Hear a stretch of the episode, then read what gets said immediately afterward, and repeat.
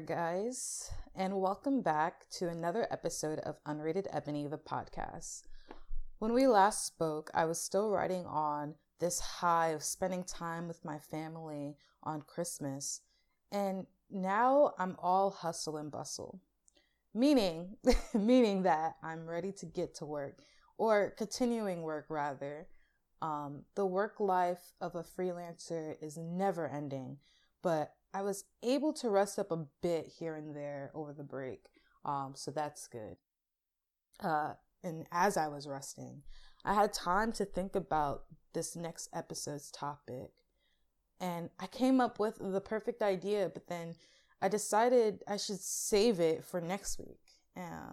and why uh, is because it just gives me time to cater to my subscribers um, and not as unrated ebony, but as hang time. I mentioned before that I'm publishing my photography book, Clubhouse Rulez, with Hang Time Magazine LLC. That's my business. Um, Pre orders became available last month, and now that I've got a good number of subscribers, I can start amping up promotion.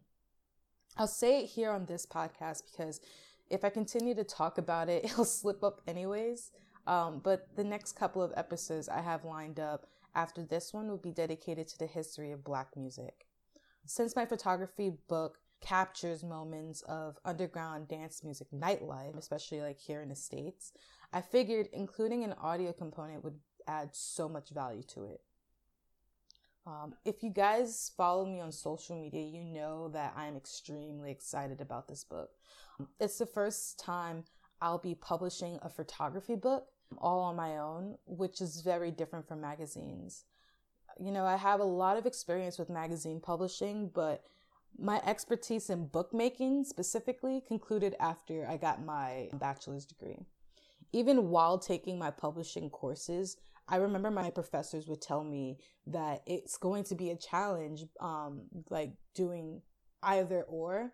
Um, but it's something that I'm prepared to do. You know, after like five and a half years of publishing magazines or just creating a process that works best for me.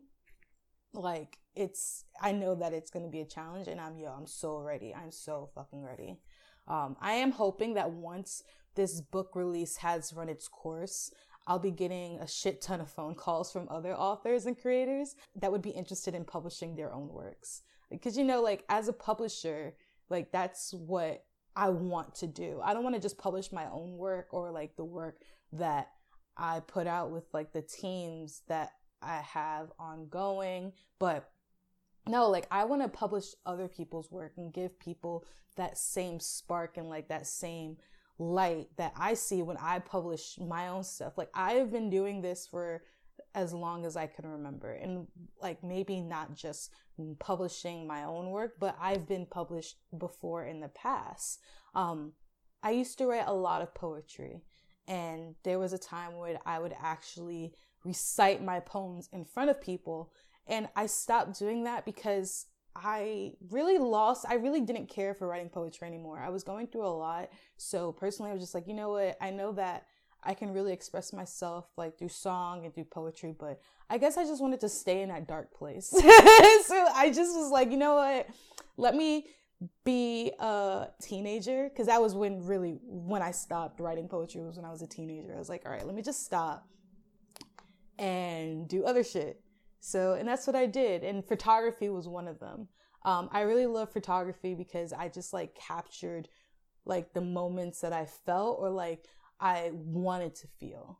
Um, with poetry, it was, it was just like, okay, what are the words that I can use? But with photography, I was just like, all right, how can I get others to see what I see? Um, and that's when my love for photography came.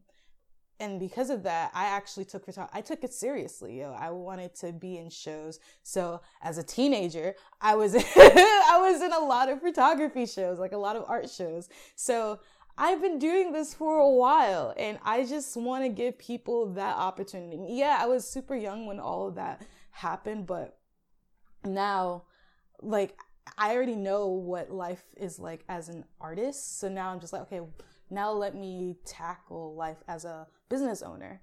Um, and that's what I'm doing. You know, there aren't many independent publishers out there like myself. Um, for some time, I tried my best to be something like a complex vice or fader, but you know, I created Hang Time. I am Hang Time. Um, I might have started out similarly to other music publications, but I don't know. I want to keep the affairs internally and by that i mean like if you're if you're an outsider and i mean outsider to like the black community to black music like that you have to understand that you are taking part in the work that i do that black people do um, and whatever way that we have set in mind that's the way that it should be um, of course like I know me personally, I'm open to suggestions and collaborating if there's a partnership inbound, but I don't want my business to be taken control of by someone else who doesn't have the best interest at heart. And I feel like that's where a lot of producers, even in dance music, are starting to feel that way about their music when they submit it to um, not like published like like uh, journalists, but actual music publishers. So and I get that, yo. I get that a lot because you're trusting these people to own or not own. Well, yeah, in a sense, you're giving them ownership of like certain parts of your music. So whether it's like mechanical rights, um, or performance, or like, yo, there's so much that goes into music ownership. So I get it. And that's not something that I want to do as a publisher. I want to be able to give people full reins of their product, their talent, their artistry and kind of just provide them with an extra boost. So, like, if they want people to see their work beyond, I can help them do that. If they want to do like an actual like release that people like Beyonce do, like a whole rollout, I can do that for you. like that's something that I've been teaching myself and learning, um, like up until now, and now I just want to just do it for other people. I feel like I've been saying that over and over and over again, um, and I think that just means that my intentions are always pure and they never change. I just want to help others, yo. That's really just what I want to do. Um, and yeah. Oh, oh my God. Interesting enough, there are a few people who I foresee myself collaborating with in the near future. And I'm super excited about that too. And I trust them. And I think that goes like if you're an artist or a business owner, um, and you're just not sure, like if you should like work with someone like talk to people around you and like really surround yourself with like um like-minded people because they can tell you too and like they'll say say whether or not that they trust them or uh just to be weary of certain things that goes on um in behind the scenes because how we see things from the outside may not be what we see behind closed doors.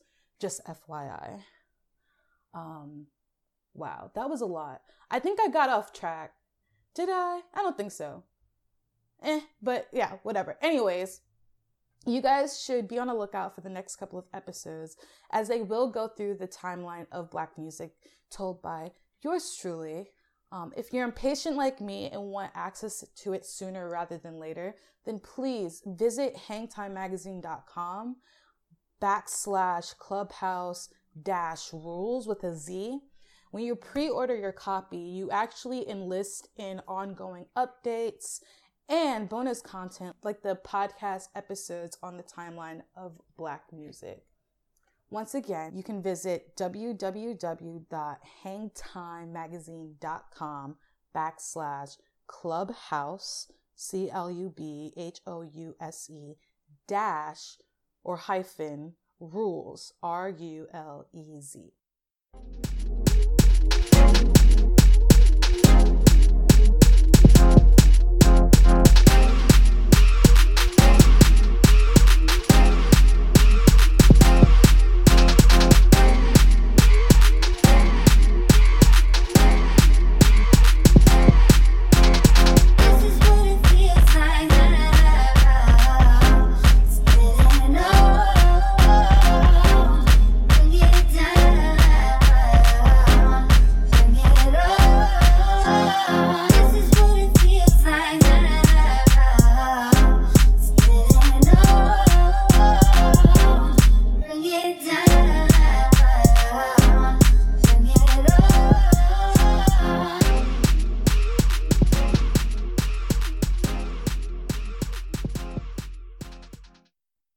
man, isn't that song just so amazing?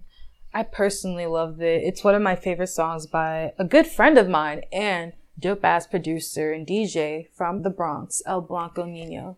Um, the song is a Brian Folk Club edit and it's called This Is What. Um, but it might sound familiar because Blanco actually uses samples um, from Banks. This is what it feels like off her 2014 album Goddess. Um, I left a link to this song in the description box, along with the pre-order link to my photography book, Clubhouse Rulez. Um, I hope that you all enjoyed this episode as much as I did recording it. If you really liked it, be sure to leave a five star rating on your favorite podcast streaming app. Um, be on the lookout for upcoming episodes when you follow and subscribe to Unrated Ebony. That's all that I've got for you today. Peace.